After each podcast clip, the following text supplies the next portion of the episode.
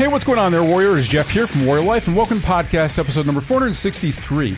So, the last several months, I've been getting schooled by a couple of my range buddies who are former SEALs on the art and science of long range precision rifle shooting. And I am hooked. but I'm definitely still a noob. And while I'm not doing too shabby with my Remington 700 Tactical 308 rifle, it kind of looks like a Nerf gun compared with like their tricked out custom built pea shooters. Now, I'm not so green that I feel like some Jordache designer sniper rifle is going to make up for bad technique.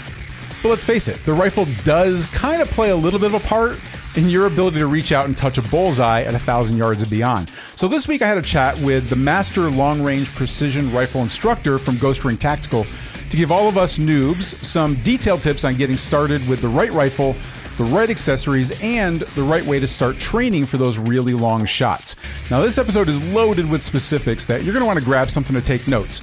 Or you can just grab this week's handy one page cheat sheet covering all the main points. You can download it absolutely free along with our other cheat sheets and a bunch of other training goodies from our loot locker section of our website just by going to warriorlife.com slash loot.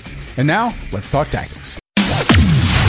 Tactical firearms training, urban survival close quarters combat. Welcome to the show that helps you better prepare for any threat you may face in your role as a protector and a patriot. This is the Warrior Life Podcast. All right, from the looming threats of a wide scale electrical grid blackout to an economic collapse and everything in between, for those of us who are prepping to be more self reliant, it's not hard to imagine a world turned upside down and the chaos that's born out of it. Now, when life as we know it changes, practically overnight, the supply lines that our society as a whole depends upon, just for our basic needs to survive, will be shattered. And citizens will be forced to fend for themselves for food, water, and security in a new reality where there may be no grocery stores for food, no running water for staying hydrated, and no law enforcement or other security presence to keep the rule of law intact. This world is why we prep in the first place. And one of the ways that we prepare for these scenarios is by arming ourselves with one or more weapons that we can use to provide for ourselves and our families and protect us from the desperate masses of the unprepared who could be a threat to our stockpiles and our safety. Now, for most people, any kind of firearm is going to come in handy for keeping you and your loved ones safe. But for those looking to take their arsenal and their skills to the next level, Mastering the use of a long range precision rifle is going to be an extremely valuable tool to have in your toolbox. Now, with the right equipment and a little bit of practice, your long range shooting accuracy has the power to keep potential threats at bay from a much greater distance than traditional firearms, as well as give you better odds at a successful hunt to help keep yourself and your loved ones fed. Now, in this week's episode, we're going to be talking about that first important step to mastering the art of long range rifle shooting with tips on how to pick the best rifle for your arsenal, as well as what accessories are worth your investment to help you learn faster and shoot more accurately at farther and farther distances. Hey there, Warriors. Jeff Anderson here. Welcome to the Warrior Life Podcast. And with me this week is a new addition to our network who's an expert instructor in long, long range rifle. Please welcome Micah No to the program. Mike, thanks for joining us, man. Hey, thanks for having me, Jeff. I, I, know you're coming right off the tails of a, of a, of a camp that you just had, so uh, this all this will be really good. I'm glad you could take a break from all of this. Um, yeah. Listen, Micah is, is new to our, our network here, but he is a veteran of the U.S. Air Force Combat Search and Rescue Teams with a five deployment record to Afghanistan. And now that he's stateside, has gone on to provide training to civilians in defensive pistol and rifle, along with personal protection tactics for concealed carry and home defense. Now, in addition to his firearms instruction, Micah is also certified SIG armor, a range safety officer, and a USPSA competition shooter. But it's his unique prowess as a long range shooting instructor that we've got him over here today. So we pulled him away from his head instructor role at Ghost Ring Tactical to help us get started. Now, for more information on Micah and the training that they provide, over at Ghost Ring Tactical, please welcome or please go on over to visit them online at ghostringtactical.com. So, Micah, I, I think to start this topic, which is kind of a, this is, I mean, it's a topic that I think a lot of our, our people love. They love the idea of being a sniper, right? And I, and I've gone hunting. I've got a rifle um, made for long range, and um, I've been recently going to a private shooting range with some buddies of mine. They're Navy SEALs, and we've got a, a Delta guy there also, CAGS, CAGS guy. And one of my friends, who is the Navy SEAL, brings his his sniper rifle with him. And it's been my first time with like a true precision rifle going out to the range. Mm. We've got targets set up there about 500 yards out. And um, I got to tell you, it's like after he dials everything in, it's almost just like you just touch the trigger. It's like you don't even need any skill. It feels like you don't need any skill. It's like the rifle just does all of the work, and it's just it's it's great for confidence. It's great for uh, bragging rights. But I know there's more to it, and in fact, in our conversations about it, like all of our, all of our friends, it's like if you if you're just focused in on the rifle, you really don't understand the art of sniping, which I totally understand all that. But all that being said the rifle is a big component of long range precision rifle. So for those of us, and I consider myself still in the newbie, the newbie scenario here. So when someone is looking at picking up a solid, like first level rifle to begin training for long range shooting, and they don't want to break their bank account, what specific features should they be looking for that will help them perform well under harsh conditions? Like the rifle will be reliable but it can also be built upon with other gear that might be needed for getting it more accurate out at longer distances. Sure, sure. Um, and you know, these days, pretty much any high quality rifle off the shelf is gonna is gonna be durable enough to do whatever you need it to do. Um, I think probably my top three things. Right, number one is going to be the caliber that you're going to be shooting. Right, what are you shooting at, and why are you shooting at it? Um, things like a 308 and a 6.5 Creedmoor are probably the two most common calibers that we see in any of our classes. Um, they're very capable rounds for self defense, for hunting, for training. Um, and then next would be the modularity of the rifle. So we'll get into this a little bit more, but whether you're getting a fixed stock or a chassis rifle system is going to play into that. Um, as well. I think lastly will be the the fitment or what's known as the footprint of the rifle. Um, this refers to basically where the screws mount up and, and sort of the layout of the rifle. Um, there's common uh, footprints like a Remington 700. Uh, many, many other rifles are based off of that footprint. Um, and that comes into the aftermarket parts where if you have some very specific or unique specialized rifle, it's going to be difficult to find the an abundance of components and availability uh, to fit that rifle. So something that's more common, um, you know, like your Glock 19 for your carry pistol, right? Everybody makes everything for a Glock 19. So let's. I want to dig into these just a little bit more because um, there's definitely some let, us talk about the the uh, the caliber, right? So um, so mine's a 3.8, and for survival purposes, which is kind of like one of the angles that we're taking it with it mm-hmm. here.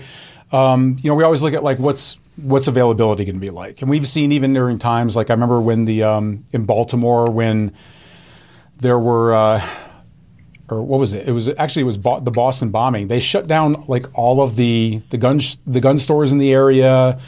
You can buy ammunition anywhere. I mean, it was kind of a strange odd thing that happened there, but it's certainly not outside of the what we might expect in some sort of extreme scenario here. But availability of ammunition is definitely going to be one of the things that we we look at. What is the difference between because um, a lot of people right now are going toward Creedmoor, and mm-hmm. honestly, I don't. Um, I worry from an outsider's perspective. I worry about kind of the availability of ammunition like that. But um, you know, three 308 is most likely going to be maybe more common, maybe more easier to find out there. But what is the difference between those rounds? Like, are there any benefits, like pros and cons to, to a 308 outside of like supply under survival circumstances and uh, and a 6.5 Creedmoor? Sure. So I, I think one, um, I think a lot of people's perspective was changed during the pandemic in terms of ammo availability um, where you know we heard a lot of this. Oh, uh, uh I'm going to have an AK because a 7.62 by 39 is going to be abundantly available. There was nothing. There was nothing that was abundantly available. So I think that's that factor needs to be taken into account long before, right? If I'm going to buy this this rifle in this caliber, I need to stockpile that ammo. Period. Point blank. Mm-hmm. Um, I, I, think so. The the biggest differences between a 308 and a 6.5 Creed. Um, the 308 is a larger, heavier bullet.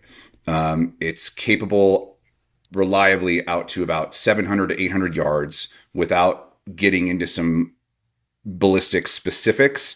You can you can buy different rounds that are that are better for the 308 further out.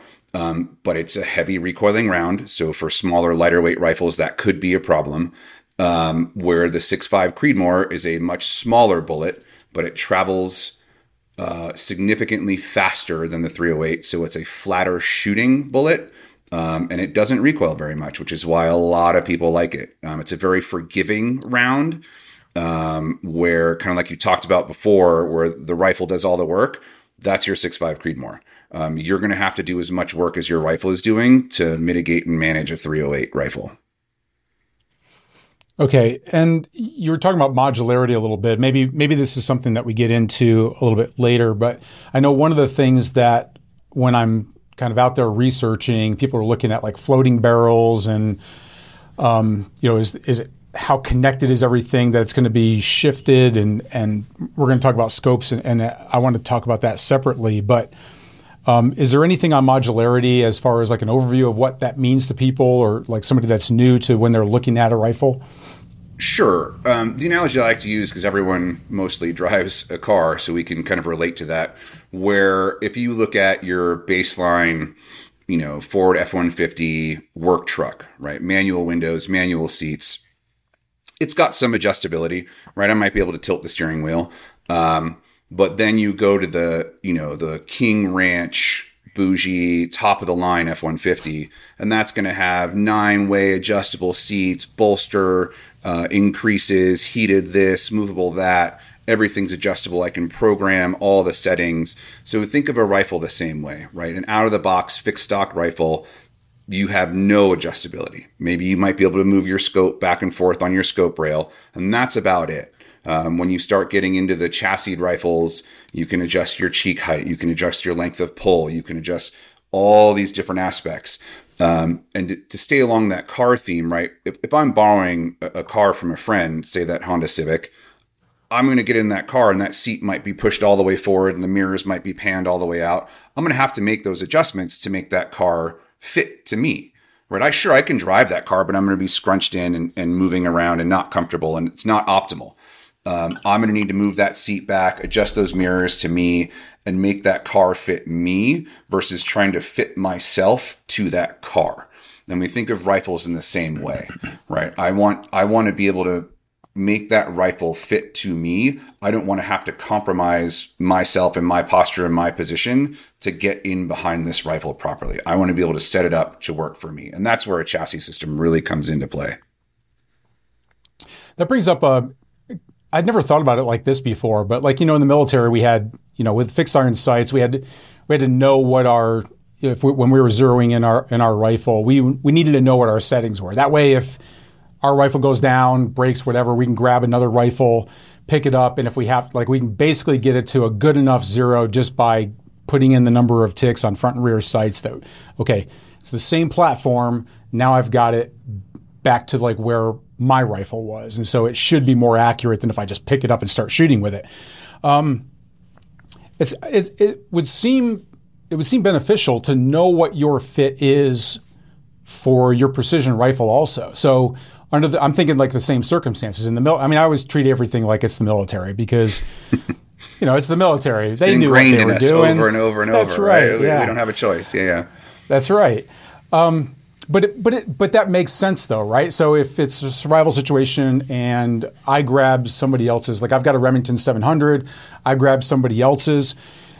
I wonder if it's beneficial to know like how far away. Like I'm, I don't know yet because it's not like I haven't messed around with any additional settings and everything. And like I said, my friend Gov just puts it down there. It's on the sandbags. Touch the trigger. Boom, bullseye. But I wonder if it'd be beneficial. I mean, you can speak to this, but if it be if it would be beneficial to know different parts of where you are gripping the rifle, how you hold the rifle, um, distance away from glass, distance of glasses on, it, like different things like that. And maybe it, maybe it's not really set up like that. But I wonder, are there any major components or major factors that can be you know what I mean? Like interconnected or triangulated or whatever to that I could go to another rifle and get it as close as possible to being accurate. Um, as, I guess as possible. I guess that's where I would leave it there. Maybe maybe there is no road. You know, there's no road there, but I'm just curious if if, if that would work the same way.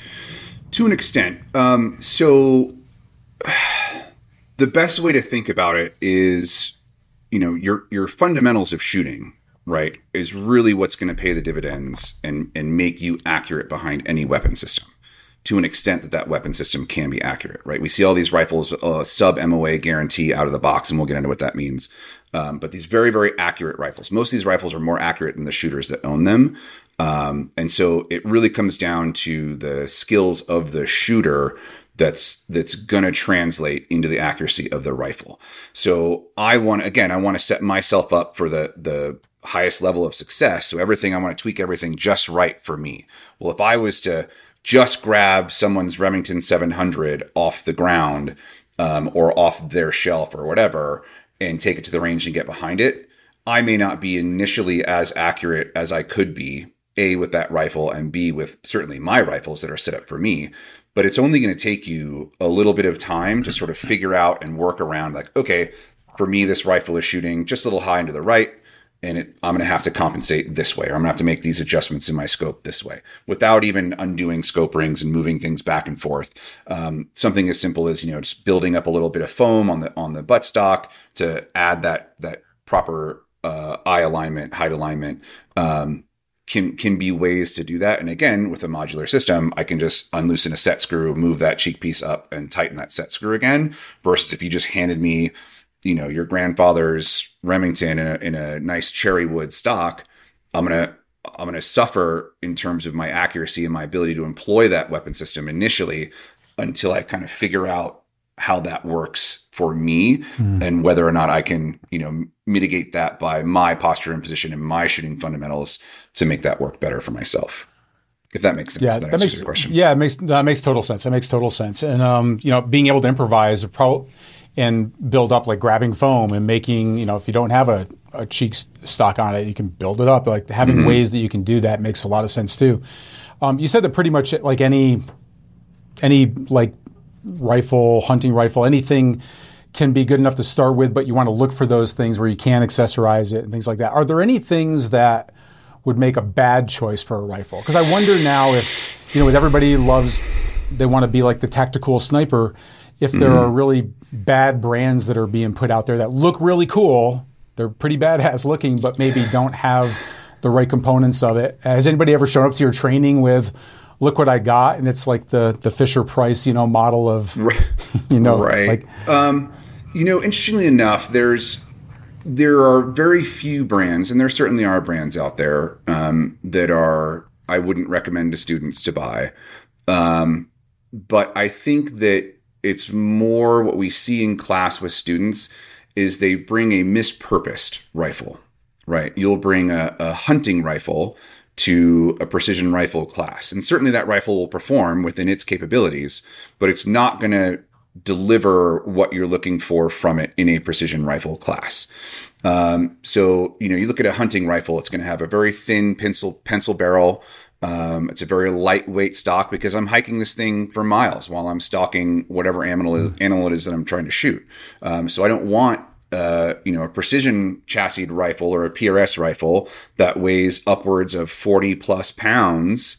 Um, you know, with this massive scope on it and this bipod, and I'm hauling a tripod in my pack, and I've got you know nine different rear bags that weigh three to four pounds a piece that's going to pay me dividends in a precision rifle class because it's going to be really heavy and really stable. And I can prone out that rifle and stay there all day. But for a hunting rifle, it's designed to take one, maybe two shots. Um, so, you know, heating up a barrel isn't necessarily a concern where we start to see accuracy deviations when barrels get warmer. Um, it's, it's built purposely for hunting, for carrying with me to make those one or two shots and it's got to count for those one or two times, right? Versus mm-hmm. that you know, modular precision rifle or, you know, a battle rifle where I'm going to sacrifice maybe some range and I'm also going to sacrifice some mobility, but it's the best of both worlds, kind of somewhere in the middle kind of thing. Um, so I think that's really what we tend to see is, is people buying the wrong rifle for the intended purpose, not so much Yeah. a bad rifle. Yeah. Yeah, that makes sense. Okay. So, all right. So now that we have a good base rifle, let's start to accessorize this thing. What would be the first accessories that someone should look at choosing to be able to customize their rifle that's going to give them kind of the biggest bang for the buck on the front end? Um, So I, I'm very cautious when it comes to this this question, and we get this question all the time, right? Like, oh, how can I how can I pimp out this rifle? How can I trick this rifle out? Um, and again, and you'll this will be a common theme is I'm just going to continually harp on the fundamentals of shooting. Um, I can take a mediocre rifle and give it to uh, a very well established shooter, and they can far outshoot a mediocre shooter with the absolute top of the line best gear, right? So um, when it comes to the gear and how to how to upgrade or trick out your rifle, I'm very much about form and function over like Gucci cool. And like, yeah, sure, you can get some cool stuff and it does have some form and function. Um, but for me, number one is I want a bipod. I want a bipod and maybe a rear bag um, that's going to increase the stability and increase the versatility of that rifle right away. Um, shooting off of a pack or you know a branch or something like that is less than ideal. Um, and I think too to to think about your upgrades in terms of not just your rifle but your ability. Right, having a nice stable rifle platform on a bipod with a rear bag proned out very rarely are we going to get the opportunity to take that shot in that position, but is a fantastic position to learn from. It's comfortable, it's stable, uh, it's consistent, and and that's going to help me hone my skills so that when I do get to those more untraditional or non-conventional shooting positions like off of a branch or over a tripod or over a barricade or something like that my fundamentals are in place. I've already got that established and now i can make those more difficult shots. So number one bipod absolutely um, and some sort of a rear bag. Uh, and that can be as simple as stuffing a dress sock with some rice or some beans uh, or you can go all the way up and, and buy some gucci gear. Um, number two I'm a, I'm a huge fan of a chassis. Um, I would, I would, if you're going to buy a fixed stock rifle and then you're going to upgrade it, I would buy a chassis for it. Um, we can talk price differences between buying a chassis rifle right off the bat versus buying a fixed stock rifle and then putting it in a chassis. Um, but you get more options uh, picking your own chassis, um, and it's not necessarily any more expensive. In fact, sometimes it can be cheaper that way. Um, And then lastly, uh, it's kind of a three and a four, um, but a muzzle brake of some sort or another uh, will certainly help to mitigate recoil and make it a, a more comfortable and tamer rifle to shoot. Again, depending on your caliber um, and depending on what type of rifle you're buying from the get go. Uh, a scope rail. You're going to need one. Most of them don't come with any way to attach an optic to that rifle. Um, so you're going to have to get that anyway. So I just threw it in as a, a, almost a, a mandatory upgrade. Okay. Well, that's that's a good place to bring it in, I think. So let's talk about the glass. Um, I got to tell you, this is the most confusing aspect of the of the of going out there shopping that um, that I've I've come across. Um, it just seems like there are tons of options for scopes. Um, on the outside, they almost all look exactly the same to me, other than you know gigantic, humongous ones that you know I can see all the way across the planet and at night, and you know aliens. I can see I can see anything with this thing, but they Right. a lot of these scope, they just look the same, but the price tags are all over the place. Like it's not hard to find a scope that looks badass that is like next to nothing off of just like Amazon. So what? Uh, and it was funny because I was just talking with um, one of my one of my SEAL buddies, and he was saying that he had a guy that brought this really nice rifle with him, and like the scope was like twenty bucks because the guy just didn't think he's like I don't like what do I I just I have the rifle like the scope is just it's a reticle like I just need to know where to point this thing. So what should shooters be looking for when they are picking out a good soap, uh, scope for their for a long range rifle? So again, some more car analogies. I can you can tell I'm a car guy, um, but I would not go out and purchase a Ferrari and put Costco tires on it. Right. This is kind of the the same deal. Um, your scope is the only thing that connects you to what you're shooting at and to what you're shooting, which is your rifle. So for me, um, I would say buy the best glass that you can buy. Um, another common mistake that we tend to see, and I, I think you kind of hit on this here with the $25 scope, is that people tend to base their budget um, on each piece, right? Oh, well, why am I putting a, a $4,500 optic on a $600 Remington 700? Um, one has nothing to do with the other, right? Each each upgrade, if you think about that in terms of itself, an encapsulated item by itself, that's the best way to sort of sort your budget out. Um, the the glass just being forty five hundred dollars, it's forty five hundred dollars for its own. Versus, I'm going to be hard pressed to find a forty five hundred dollar rifle that doesn't have that diminished return over a $600 Remington. Um, so in terms of the the glass itself, that's where a lot of the cost comes in for an optic. And really the only way that you can figure this out for yourself is just go look through them. Um, a lot of a lot of big box stores, Cabela's, Sportsman's, Bass Pro Shop, Scheels, these types of things will have a decent selection in terms of price points of what's available out there. Um, and I would challenge you go go pick up that you know thirty five hundred dollar Leupold Mark V and pick up the you know hundred and twenty five dollar Cabela's special and have the sales guy walk you out front, which most of them will do, uh, and look through the dang thing. Look look around, mm-hmm. see what it looks like. Um, many, many, many lifetimes ago, I, I worked for Best Buy and sold uh, home theater stereo equipment, and everyone asked me, "Oh, what's the best speaker?" Uh, your ears are different than my ears, right? My eyes are different than your eyes. What I see is not what what you're going to see. So where you may pick different, I may not, or vice versa, right? I might see things that you don't see. So I think glass is probably the number one thing to look at, and you're not going to see that on the internet. Um, Two, I think, is going to be your magnification and your field of view. Uh, how far are you going to shoot? Right. A lot of people are limited by the ranges. Like you said, your range is 500 yards.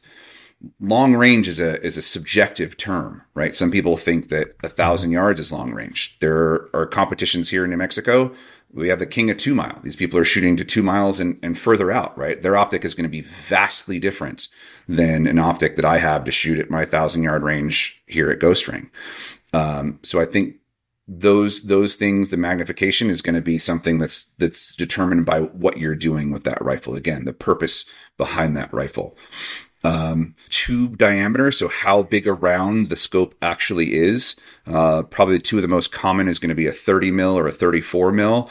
Um, really, what that translates into is how much range adjustment you're going to have of that reticle inside the optic and how much light transmission is going to, how much light is going to get through that optic to your eyeball. Um, and that's something, especially for hunters who are shooting in low light or no light conditions, uh, to consider. Um, reticle, I think is is more of a preference at this point. Um, you know, mill versus MOA. We can kind of talk a little bit more about that uh, specifically, but it, it, really just depends on what you like and how busy you think the reticle is or needs to be. Um, most most days now, I think a tactical, what's known as a tactical milling reticle. Um, so something with lines of demarcation inside that reticle, not just uh, um, a duplex or a traditional crosshair. I need some way to range targets, um, and I can't do that without a milling reticle. So not necessarily a, a mill dot, but an MOA or mill, but some sort of. It looks just basically like a ruler. It's just a measuring device inside my my reticle. I think those are probably the two two very very similar things. So, is there a um, just for the complete noobs, um, like MOA versus mm-hmm. uh, mill?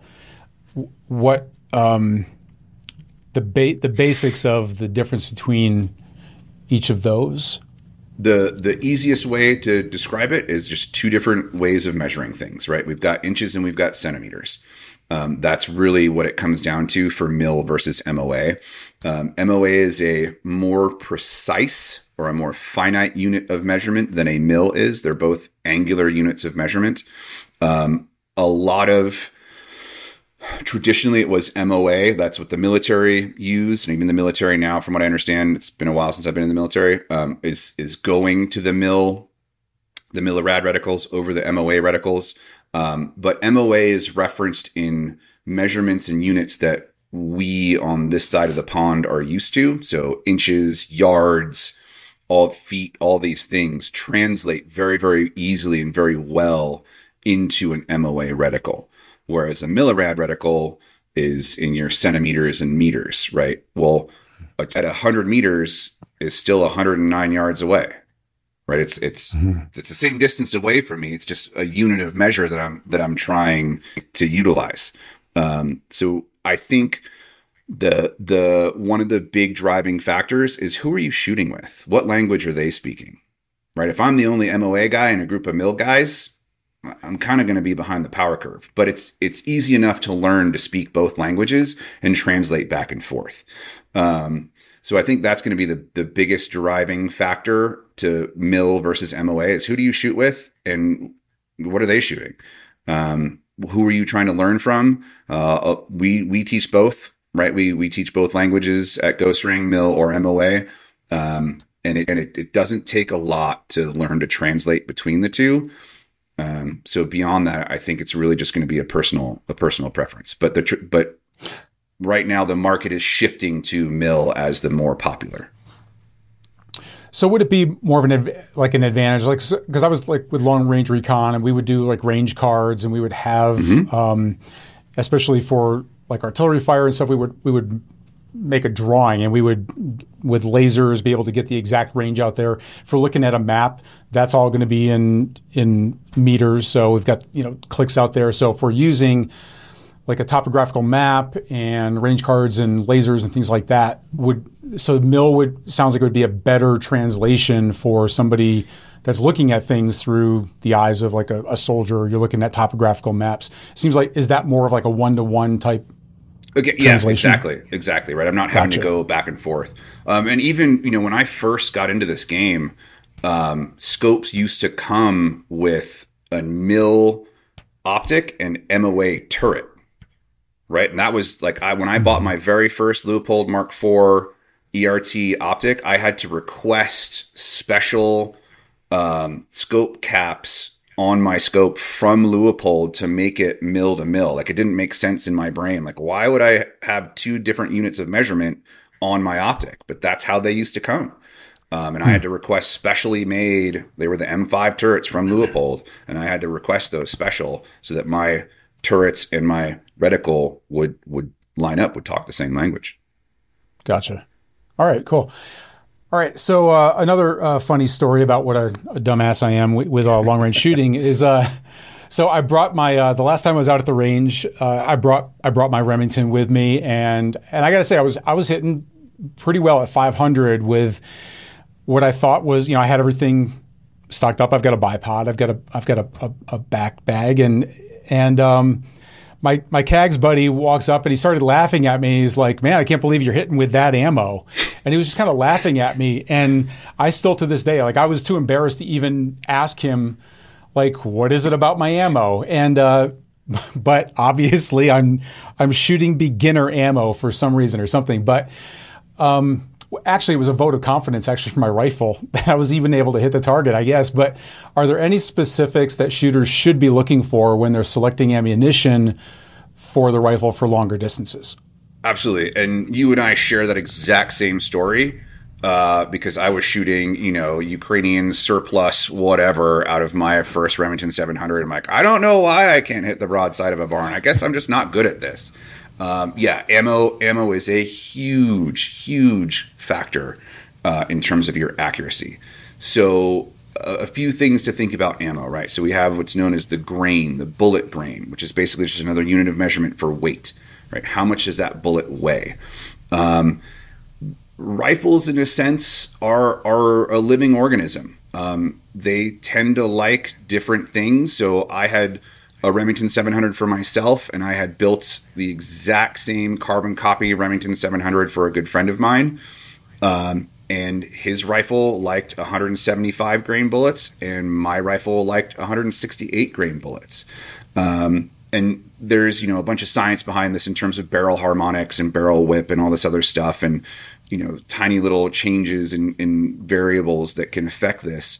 Um, but the grain or the weight of the bullet is going to be something that you're going to have to kind of play around with um, and see what your gun likes, right? I mean, if you think we'll take the the you know 308 for example, um, you can get down to you know 130 147 grain bullets for a 308 and you can get up to 225 grain bullets for 308 um, they're all going to have vastly different performance or ballistic characteristics based on the weight of that bullet and that plays into the twist rate of the barrel um, without getting into you know a lot of the science behind it or the ballistics behind it. Um, your rifle will like a specific bullet. The most common um, again for 308 and 6.5 creedmoor for 308 is going to be a 168 grain uh, match grade bullet and we'll talk about match grade here in just a second. Uh, and for that 6.5 creedmoor about 140 or 143 grain um, bullet for for those as well. Um, that's that's a good starting point, and then you can sort of deviate up and down from there to kind of figure out what what you're looking for. Um, next is going to be uh, match grade ammo versus just your your plinking ammo, right? Ammo that we're just practicing with. So when you think about match grade ammo and what that means, uh, and this applies again just to your fundamentals of shooting and everything else, is consistency is key if I can do the same thing the same way every single time, that's going to inherently breed in accuracy. So my bullet is no different. So a match grade round, the tolerances and the standards of manufacture are much higher than just a regular white box plinking ammo.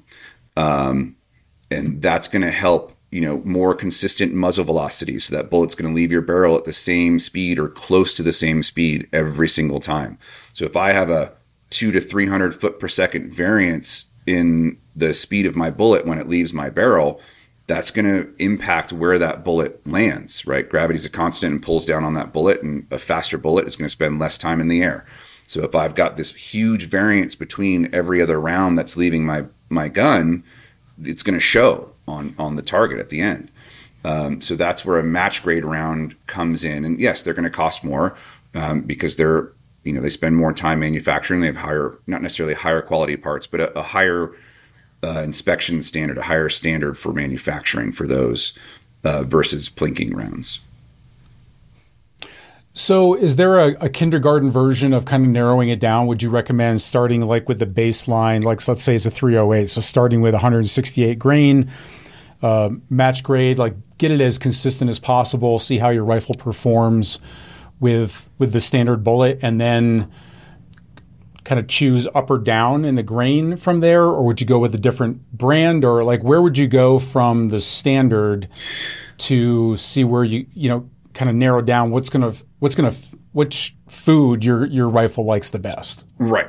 Um, yeah, to to an extent, right? And again, it's gonna it's gonna depend on what what standard are you looking for, right? For a precision rifle, you know, match shooter who's out there competing at the highest level, they're going to want some very very precise ammo, and usually they hand load their own ammo, right? They don't want any more than two to three feet per second variance in the muzzle velocity and things like that. So, what is my standard of accuracy? I think is the first question you need to ask yourself. If I'm willing to, you know, I want to hit an inch at a at a at hundred yards, right? That's a one MOA rifle is one inch at a hundred yards. If I can all of my bullets in that one inch square at a hundred yards, that's my level of standard. Yeah, that's great. Then then go on from there. Um, if you want a half MOA or a quarter MOA, right? Or I just need to be able to hit the heart size target on you know some big game then that's going to determine where what's good enough for you, right? Um, any any ammo, and again, this is this is not going to be. It's I don't want to get too far into the weeds here. Most match grade ammo um, is gonna be good enough, right? Um, you can fine tune that uh, and so, really, what it comes down to is your grouping. So, if I shoot a three round or a five round group at a piece of paper, how close are all of those holes? Um, and I need to be able to account for those flyers that, you know, maybe I induced a, a, a, nudge into that rifle or I anticipated a shot and I pulled around and that's where that round went. So I have to be able to call that. Um, but how, how tightly can I group those rounds? Um, and that's where the the grain of the bullet is going to come in. So if you're shooting an acceptable group for you with a certain grain of ammo, have at it. That's that's going to be where you need to be. But if you're all over the place, and the big thing here is one being able to account for every shot that you take to to be able to call and say like ah that was me that was not the ammo that was not the rifle i absolutely jerked that trigger or if you're laying behind that gun and you're doing everything the way that you're supposed to be doing like no i'm my trigger press is fantastic. I'm in my natural respiratory pause. I'm doing all the things that i need to do and that ammo is all over the place. Then we can start eliminating things one at a time. Um, and this is kind of where it comes into two is you don't want to change too many things at once.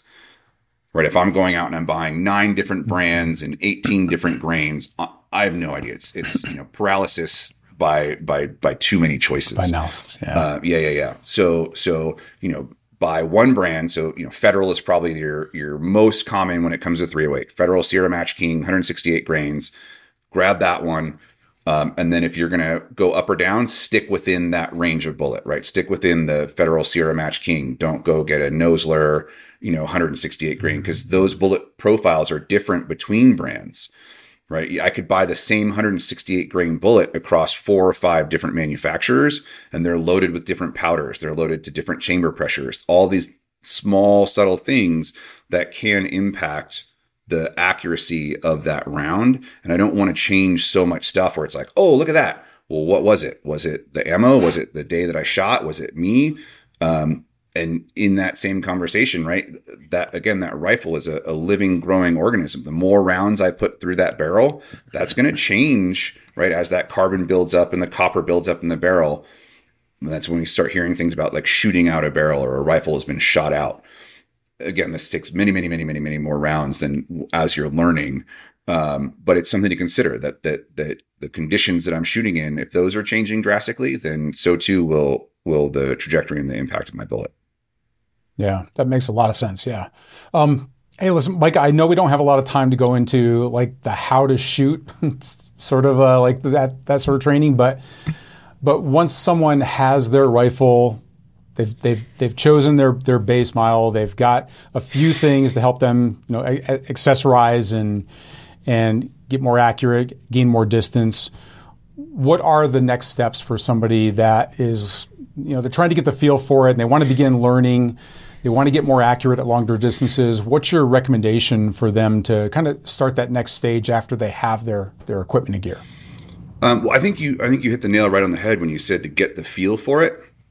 Um, that's probably number one. It's just shoot, start shooting, get a feel for your rifle, right? Um, I feel that the best way for me, and again, we have you know visual learners and tactile learners and people who can read a book and understand and process everything, right? But for me, I'm a tactile learner. I got to do it. I got to get behind the gun, see what it feels like, see what I'm doing.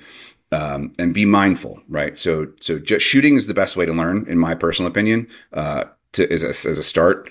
Um, but but not just out there making expensive noise, right? Be mindful of what you're doing, be cognizant of how things are feeling.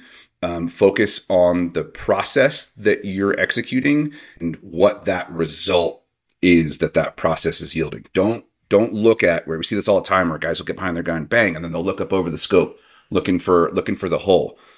The hole is the end mm-hmm. result. The hole is the result of the process that that you did behind the rifle. Focus on that and then understand what that result was that that process yielded. Don't worry about down there. If I'm all over the place over here, I should probably be all over the place down there, right? Um, number two, I, I, definitely you know get some books. Um, I'm gonna do a couple of name drops here, uh, but long the long range shooting handbook by Ryan Kleckner is probably one of the most popular, most common books that we see from all of our students.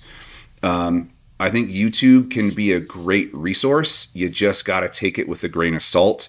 Um, again, there's there's a lot of stuff out there on the YouTubes uh, that is just utter garbage.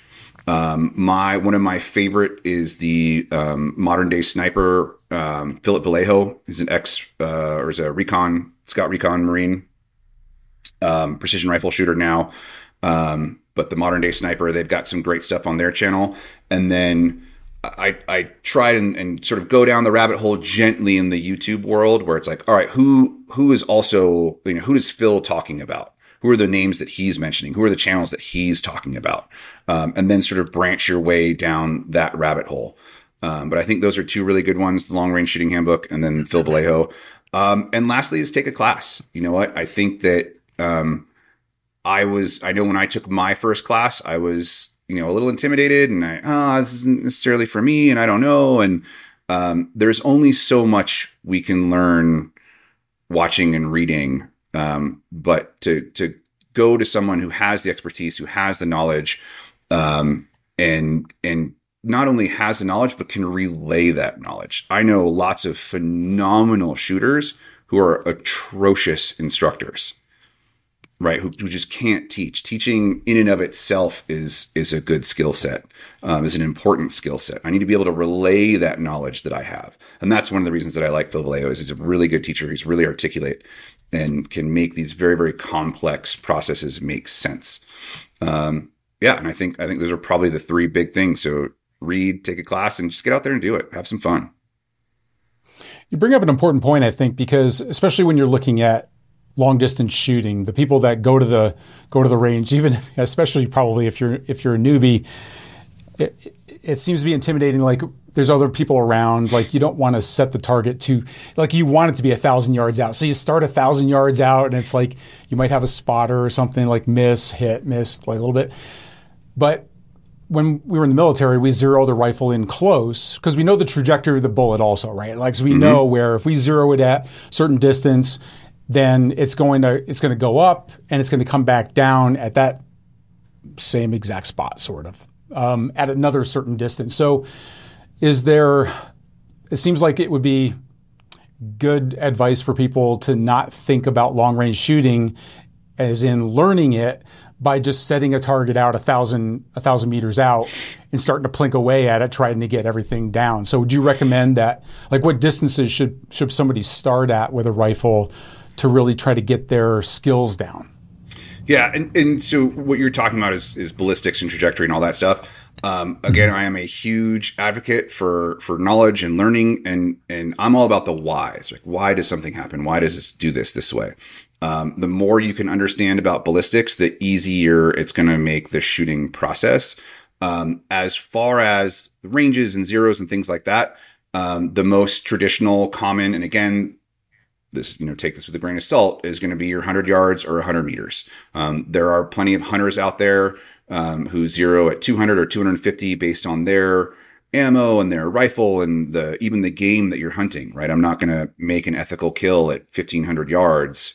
You know, shooting a you know 270 Weatherby or something. I don't know. I'm not a big hunter, so I don't mm-hmm. speak that language. Mm-hmm. Um, but uh, some limitations are also applied by where you can shoot right? Um, I'm luck- I'm fortunate enough out here to have a few ranges that I can shoot out to a thousand. There are very few places that I can shoot beyond that. Um, Ghost Ring is one. We're actually putting up a, a, target at a mile. That's my next goal is for me to be able to throw a six five Creedmoor out to a mile. Um, so I, I, think that the the hundred yards is very very common. I think it's um, it should be you know easy is a subjective word, but easy enough to find some places that can zero uh, to 100. But if all you got's 50, then yeah, get out to 50, zeroed out to 50. Um, and here's the thing, too, is that everything that you do to hit your target at 100 yards is exactly the same thing that you do to hit your target at a 1,000 yards. It's just a different wind call. That's really all that it comes down to. The process, right? We talked about that process behind the gun, my trigger press and my eye relief and my posture behind the rifle and my positioning. It is exactly the same at 100 yards as it is at 1,000 yards. Um, and I think some people don't realize that, right? We get so focused on like, oh, I need a thousand. Oh, I need a mile. Oh, I need two miles. It didn't matter if I was shooting a target at 25 yards I'm doing the exact same thing behind my gun that I would at any other distance. And that's that shooting fundamentals. That's the fundamentals of shooting is the get strong and solid on the fundamentals. And then it'll, like you said, you to just get behind the rifle and the rifle does all the work. Um, I might have to make a few little adjustments here and there in terms of wind and the environment. Um, but beyond that, it's, it's like brushing my teeth. I, I know how to brush my teeth. I don't have to think about mm brushing my teeth. I just do it. Awesome.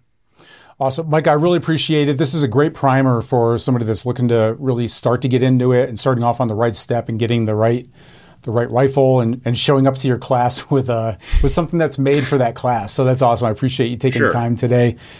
Um, listen, everybody, uh, Ghost Ring Tactical. We've had uh, Nick Ryan's on before, and uh, it's a it's a great course out there. Uh, they've got barracks. I mean, it's it's quite an experience uh, just to go out there and take a class. And they have a lot of different classes out there. Micah is the head instructor out there at Ghost Ring Tactical, and definitely check out their long range shooting class as as well as all their other uh, training that they've got out there. You can go and check them out at ghostringtactical.com. And until our next show, live like a warrior. You've been listening to the Warrior Life Podcast. We hope you've enjoyed the show. You can help us spread the mission of self reliance and self protection when you rate us and leave us a comment wherever you enjoy these podcasts. And don't forget to check out our posts and videos on our social media channels. You'll see a full directory when you visit our website at www.warriorlife.com. We'll see you next time. This has been the Warrior Life Podcast. Prepare, train, survive.